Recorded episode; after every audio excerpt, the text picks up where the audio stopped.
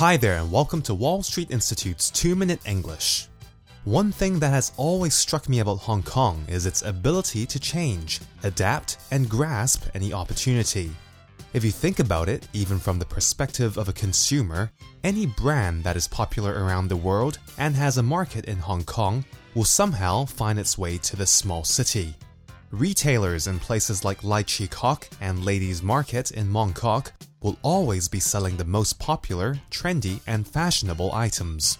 People here tend to always stay ahead of the game, and whenever something new is around the corner, you can guarantee that someone will grasp that opportunity or follow the trend.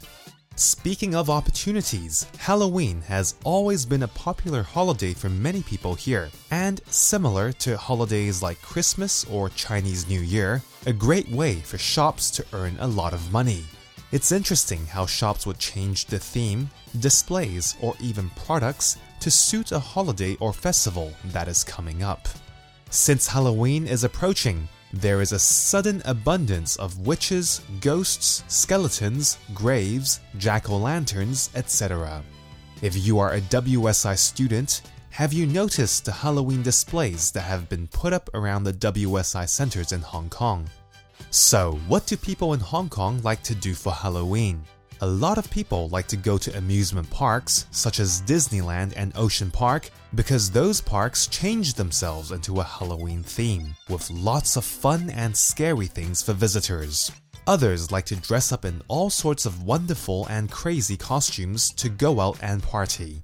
As for myself, one of my favorite bands from my teenage years called Dinosaur Jr. happened to be coming to Hong Kong and playing a show on that night. There are also Halloween parties across all WSI centers on the 31st of October at 7 pm. Whatever you do that night, have a great time.